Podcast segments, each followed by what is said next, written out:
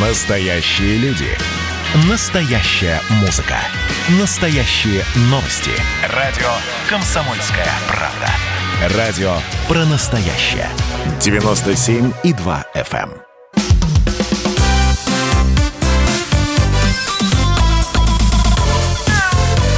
Вот такая зверушка.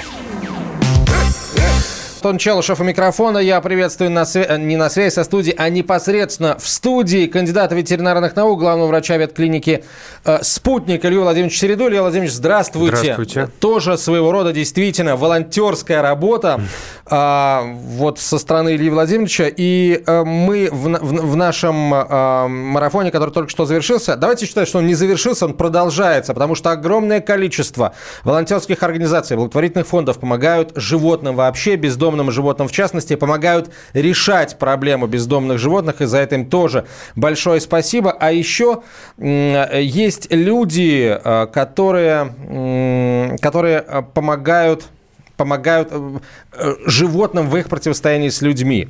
Да, действительно, с другими людьми. Сегодня я хотел бы начать этот выпуск программы. Я не подгадывал, что называется, ко дню волонтера. Я действительно, мы изначально это запланировали, рассказать об этой истории. Она началась, на самом деле, еще в июне месяце.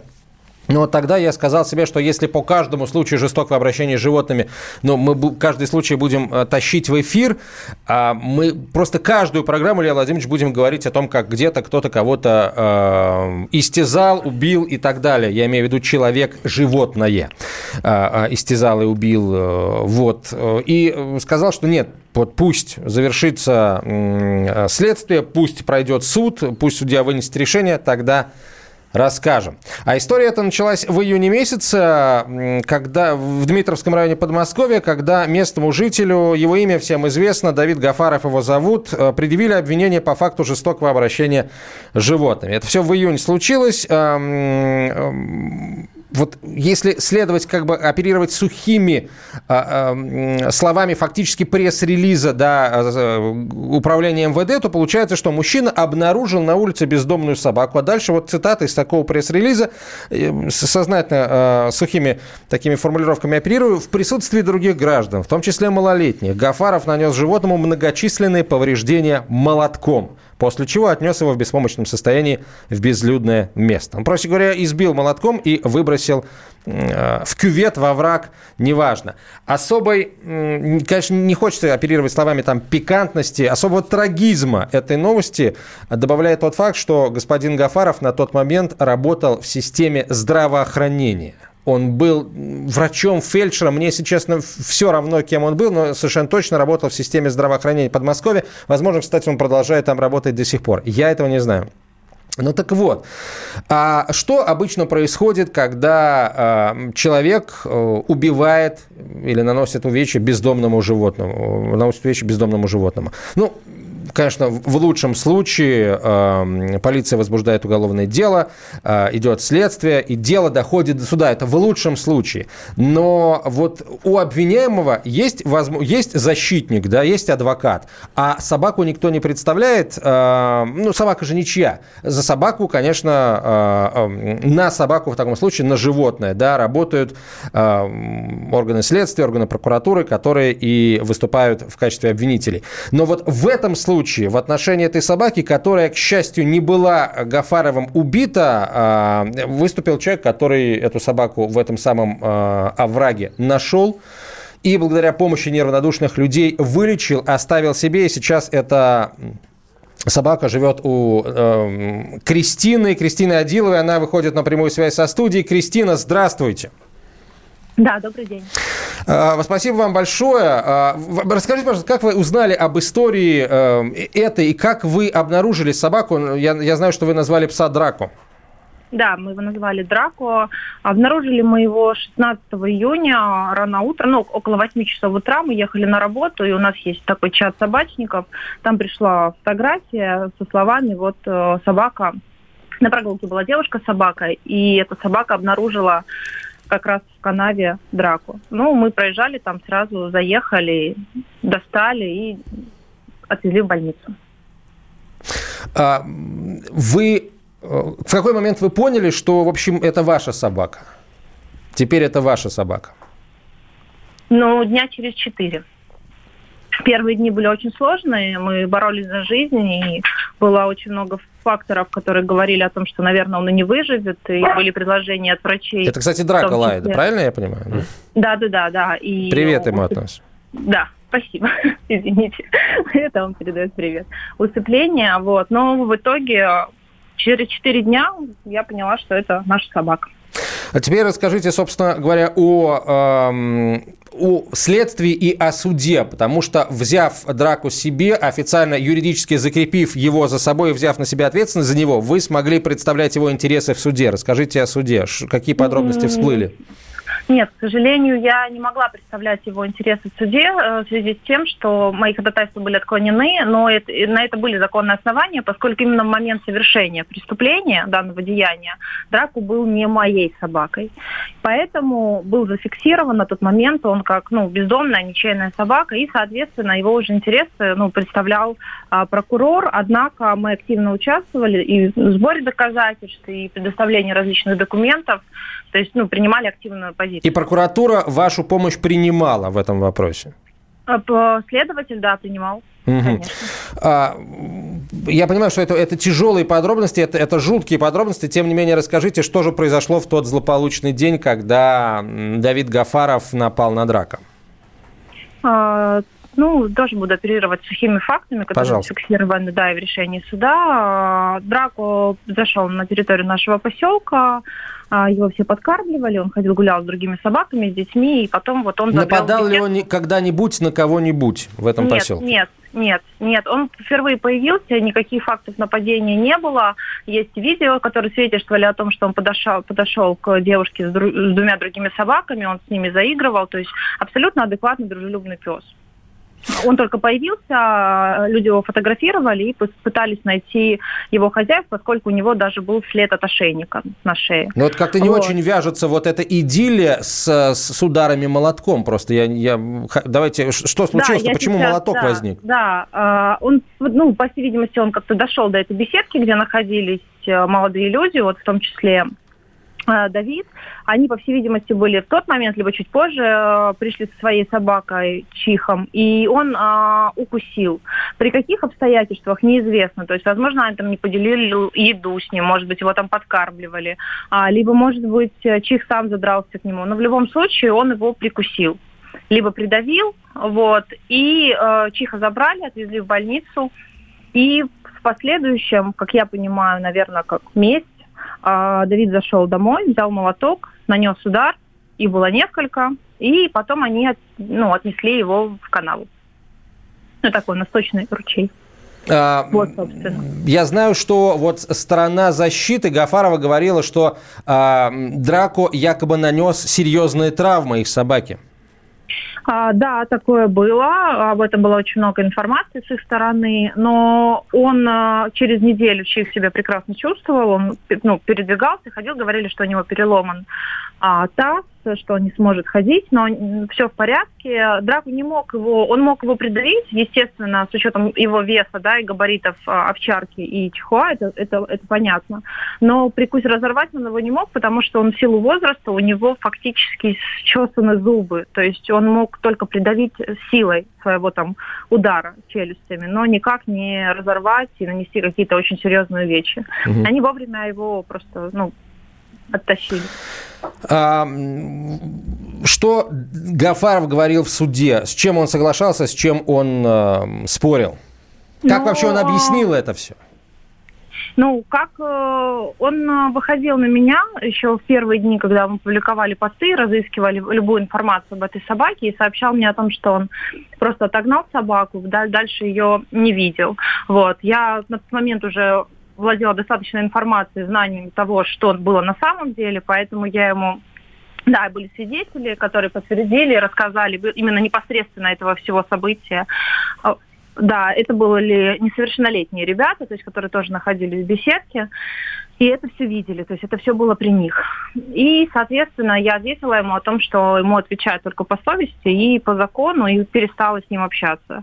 А, по всей видимости, ну, адвокат хорошо сработал, понимая всю ситуацию, видя все те доказательства, которые были, Он признал свою вину, заседание было закрыто, он имел на это право, конечно. И, особый порядок видно, рассмотрения, да? Да, особый порядок рассмотрения. И в решении суда вот он деятельно раскаялся, что было тоже там смягчающим обстоятельством, и ввиду чего он получил, ну, при правильной работе адвоката, он получил вот такой условный семимесячный срок.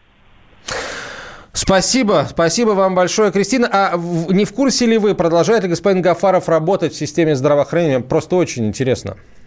Э, нет, я не в курсе, и я думаю, что сейчас никто уже не владеет этой информацией. Я думаю, он максимально сейчас скрывает подробности своей жизни. Тем более история была, ну, действительно очень разошлась, и, наверное, большие репутационные риски для него это тоже имело. Кристина, спасибо вам большое. Кристина Аделова была на прямой связи со студией. Человек, который не прошел мимо. Вот так вот мы охарактеризуем э, нашу э, гостью сегодня. Кристина, еще раз спасибо вам большое. Драка, большой привет.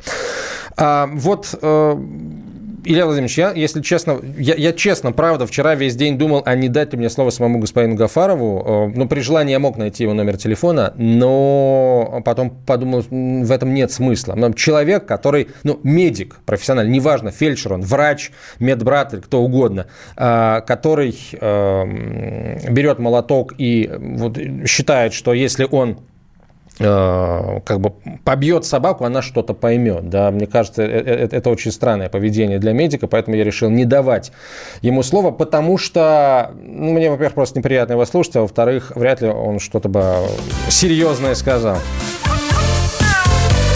Вот такая зверушка.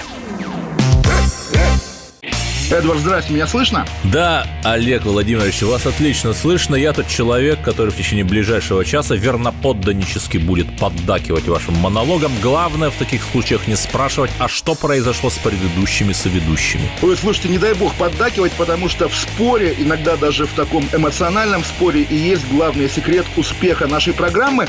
А так получается, что мы просто жертвуем от щедрот наших а в ответ получаем пощечины и плевки. Надо ли это нам? Слушайте, вы обещали поддакивать, в итоге я поддакиваю, потому что я совершенно с вами согласен. Отдельная тема с Олегом Кашиным и Эдвардом Чесноковым.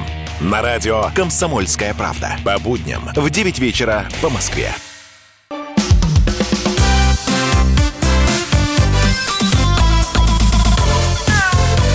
Вот такая зверушка.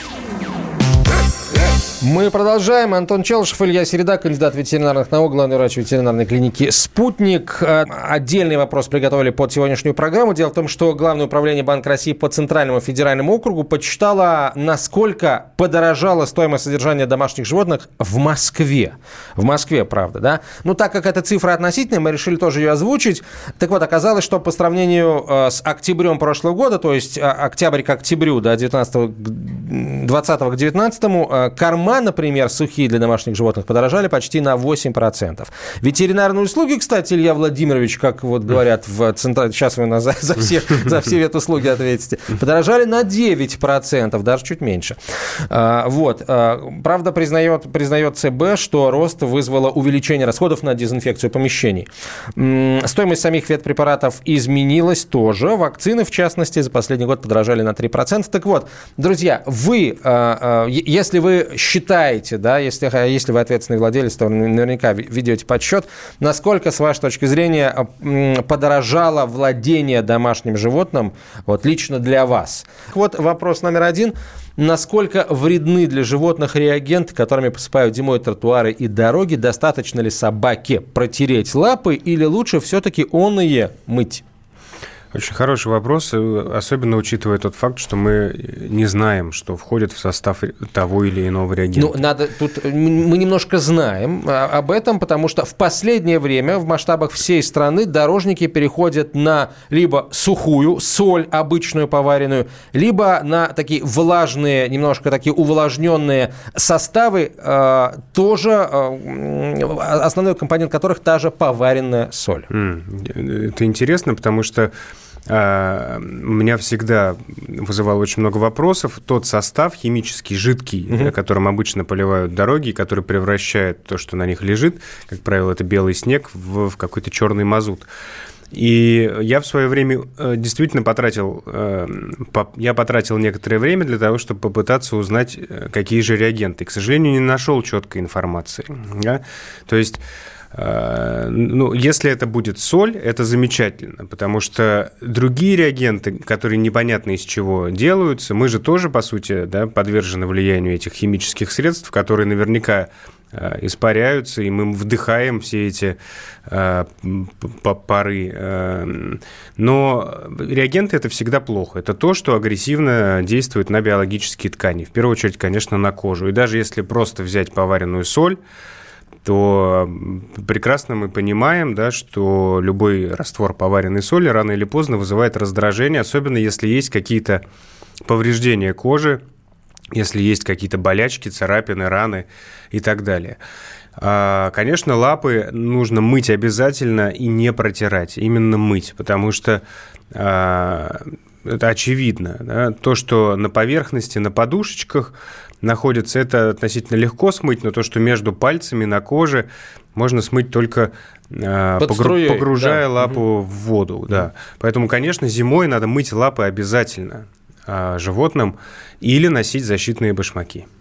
А, хорошо, если лапы не вымыть, то собака будет их всячески а, вылизывать, да, она будет пытаться каким-то образом сама избавиться от налета. Она же чувствует, что соль это, в общем, ну, не перинка мягкая. Ну, если эта история будет сопровождаться воспалением, конечно, собака начнет лизать. То есть ее должен спровоцировать какое-то чувство дискомфорта, да? что-то должно болеть, чесаться, воспалиться. Тогда, безусловно, собака залезет туда языком. А, вопрос возникает закономерно, что происходит, например, с, дворовыми собаками, что неужели они там э, с, таки, таки, с такими проблемами не сталкиваются наверняка в какой-то степени сталкиваются. Да, мы просто не знаем точно, но э, далеко не у каждой собаки э, вот эти реагенты будут вызывать э, проблему. Да? Ну, то есть Понятно, что есть животные, которые предрасположены к заболеваниям кожи и в том числе к действию активных химических веществ, а есть те, которые более толерантны к воздействию вот этих препаратов. Ну и, соответственно, если а, возникает лапе раздражение, собака разлизывает, потом идет опять же на тот же реагент, соль попадает уже на открытую рану, ну или там на, на, на ссадину, и, в общем, как-то уже да, да, то есть гораздо это, болезненнее. Действительно, это может проблема прогрессировать. Изначально это будет и слабо выраженное воспаление, но гулять приходится каждый день. Я надеюсь, что гуляет большинство владельцев два раза в день. И если воспаление возникло, то оно, конечно же, будет прогрессировать при повторном воздействии этих реагентов на кожу. 8 800 200 ровно 9702 – это номер телефона для ваших вопросов. Если вы хотите э, их задать доктору, что называется, лично, э, пожалуйста, звоните в прямой эфир, такая возможность есть. Или присылайте их в WhatsApp и Viber на 967 200 ровно 9702. Э, пишет слушатель, добрый вечер. Своим подобрышем покупаю корма только по акциям, скидкам, иначе никак. А, в общем, в этом ничего плохого нет. Я сам своему подобрышу точно так же покупаю корма по, по акциям и скидкам.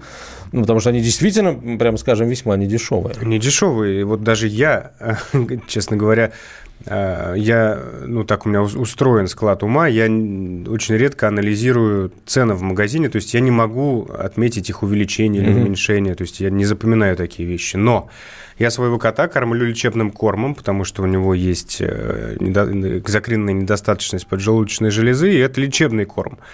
И если он стоил э, два года назад 1300 рублей за 4, по-моему, килограмма. А нет, за полтора килограмма. Корм, да? да? Сухой корм. То сейчас он стоит почти 1800. Ну, то есть такое существенное удорожание. Поэтому поиск акций и скидок это, это в общем, пр- прекрасная э, история, если, конечно, это, это настоящие скидки и акции, а не вот то, когда сначала на 50% э, цену пририсовали, а потом на, на 60% скинули. Да, совершенно. А, вот. 8 800 200 ровно 9702, телефон прямого эфира, друзья. Ждем ваших вопросов о здоровье животных и ответов на наш вопрос, насколько, с вашей точки зрения, владение жив- животных подорожало по итогам 2020 года. Пишите нам об этом Илья Владимирович, а вот что касается вот, э, данных того же ЦБ, который сказал, что ветуслуги подорожали в среднем ну, на 8,9%, это, э, это непосредственно по Москве. Да? Э, это чуть выше инфляции, скажем так.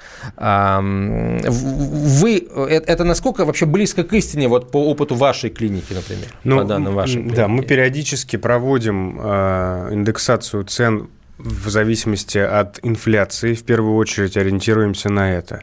Но если взять два прошедших года, то я могу сказать, что лично мы цены не поднимали, а, в том числе из соображений того, что мы осознаем, что платежеспособность населения, к сожалению, снижается в эти непростые времена. Многие люди потеряли работу и так далее, и так далее. Ну, понятно, а, с чем это связано. А, поэтому, если у нас есть возможность не поднимать а, цены на какие-то услуги, если эти услуги не зависят напрямую от расходников, например, которые мы закупаем, а закупаем некоторые в зависимости от курса валюты, потому что они производятся, как правило, не в России то, конечно, на, на такие вещи мы цены стараемся не поднимать. Даже несмотря на то, что есть инфляция, мы не индексировали, например, в этом году и в прошлом году, насколько я помню, не индексировали цены на наши услуги. Да. А, хорошо, а препараты, расходники, э, вы сказали, что они зависят mm-hmm. от курса валют, это понятно. Вот, а как насчет препаратов, как насчет э, тех же вакцин и тех расходников, которые производятся в Российской Федерации? Там э, дезрастворы, маски, перчатки, халаты и так далее, ну, вата. Ну, да, у нас э, эта система автоматизирована, то есть мы, покупая какой-то продукт, у нас программа сразу же считает определяет его стоимость. Да? И, а, конечно, мы какие-то вещи отслеживаем, но, безусловно, на а, перчатки и маски мы за последнее время тратим существенно больше а, средств. Во-первых, потому что предоставляем их клиенту. Во-вторых, мы обязаны, все сотрудники, естественно, должны носить маски, находясь на работе. И э, стоимость, когда произошла первая волна, стоимость вот этих вот расходников, таких как маски и перчатки, она взлетела в несколько раз. То есть, реально, если мы покупали там по 5 рублей перчатку, то в какой-то момент она стоила 30. А, и сейчас стоимость постепенно снижается, но а, поскольку спрос а, на те же дезинфектанты достаточно высокий, мы обратили внимание на то, что и стоимость закупочная их серьезно увеличилась. А это та стоимость, которая не идет в чек, да, это то, что мы используем для внутреннего пользования, для дезинфекции и всего остального. Поэтому у нас расходы в этом плане увеличились, но я думаю, что у большинства организаций это так. Обратите внимание, да, Илья Владимирович сказал, не идет в чек. Что еще? Да, собственно, все, друзья. На этом мы через несколько минут продолжим. В нашей студии кандидат ветеринарных наук, а, главный врач ветеринарной клиники «Спутник» Илья Владимирович Середа. Оставайтесь с нами, мы скоро продолжим. Вот такая зверушка. И давайте мы сейчас э, проведем ну, достаточно объемную беседу про... О нашем будущем, в котором теперь возможно все. Раз и сделали некий прорыв. Вот сегодня мы хотим поговорить, прорыв ли это, почему так много шума. Вся страна слышала об этом. Есть те, кто смотрят в небо и мечтают о звездах. Комсомольская правда. Это радио.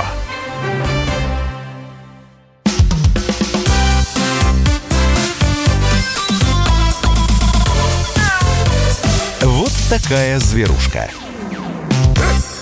Мы продолжаем, друзья. Радио «Комсомольская правда», прямой эфир. Э, о здоровье братьев наших меньших. Говорим не только о здоровье, но и ответственном подходе к воспитанию животных. Илья Середа в студии, кандидат ветеринарных наук, главный врач ветеринарной клиники «Спутник». Илья Владимирович, давайте сообщения почитаем слушателей.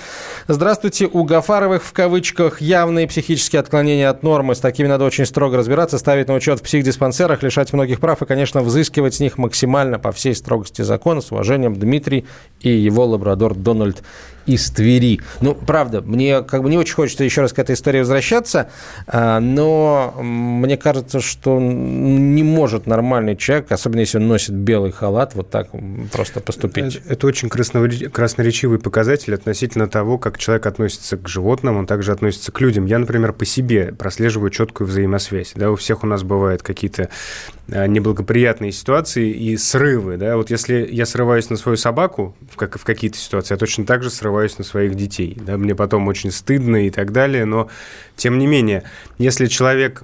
А, ну, есть вероятность, мне кажется, это прямая взаимосвязь, что это ну, вообще напоминает сводку, знаете, из милиции.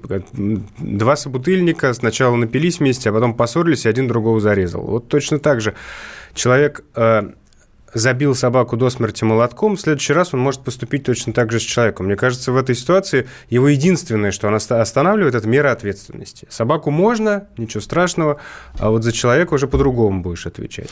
Ну, мы будем делать все для того, чтобы люди понимали, что и за собаку, и собаку тоже нельзя вот, никого нельзя. А, давайте э, еще раз, да, к этой истории, наверное, возвращаться не будем, но если вдруг, если вдруг, не дай бог, что-то подобное случится, обязательно будем об этом говорить, всех на чистую воду выводить и к к, к ответу призывать и к правде вызывать, да, может быть, и каким-то официальным структурам. Из-за подольской истории, где судья вдруг ни с того ни с сего оправдал человека, который жестоко убил собаку, мы об этом рассказывали несколько недель назад. А, будем следить. Кстати, еще раз напомню, прокуратура не согласилась с оправдательным вердиктом судьи а, и подала апелляцию, и мы следим, действительно следим за этим процессом, и по итогам рассмотрения дела в апелляционной инстанции программу ей посвятим, возможно, действительно даже целую программу. А пока к вопросу вашим, друзья, присылайте их в WhatsApp и Viber на 967 200 ровно 9702 или звоните в прямой эфир по телефону 8 800 200 ровно 9702, эфир прямой. И задавайте вопросы о здоровье животных или отвечайте на наш вопрос, как подорожало владение животными, эм, или там, что больше подорожало, что меньше, может быть, что-то подешевело в этом году. Э, давно хотели завести небольшую собачку, живем в квартире, знакомые завели йоркширского терьера, советуют и нам. Пожалуйста, расскажите вкратце об этой породе. Э, интересует здоровье, собак никогда не было. Был кот, он прожил 17 лет. Э, Илья Владимирович, вот насколько э, Йорки – это порода, которая подойдет человеку, который никогда раньше собаками не владел? Ну, как раз в этом аспекте я думаю, что эта порода собаку э, владельцу подойдет, потому что йорки достаточно добродушные, они не требуют специального воспитания, ну, кроме каких-то основ, да, э, связанных с тем, что собака не должна кусать человека. Да, потому что я сталкиваюсь периодически с тем, что мелкие собаки на приеме могут даже кусать владельца, и он это воспринимает нормально. Для, для него это норма. Норма это быть не должно.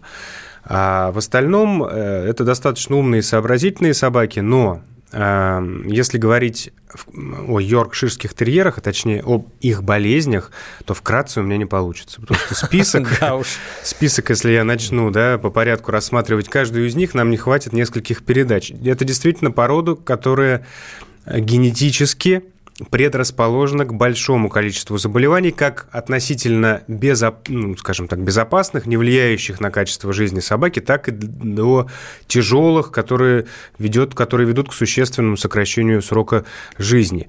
А, это не э, та порода, которую можно э, с уверенностью рекомендовать как здоровая. Да? С какими-то болезнями и их проявлениями вы наверняка столкнетесь.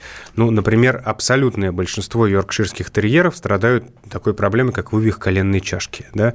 Это некоторым собакам не мешает жить, у некоторых собак в дальнейшем приводит к развитию хромоты и так далее, и так далее. Но вот есть, например, такой э, менингоэнцефалит йоркширских терьеров, да, то, то, то, что э, свойственно конкретно породе, это изменения, которые затрагивают головной мозг, и это заболевание всегда заканчивается плохо.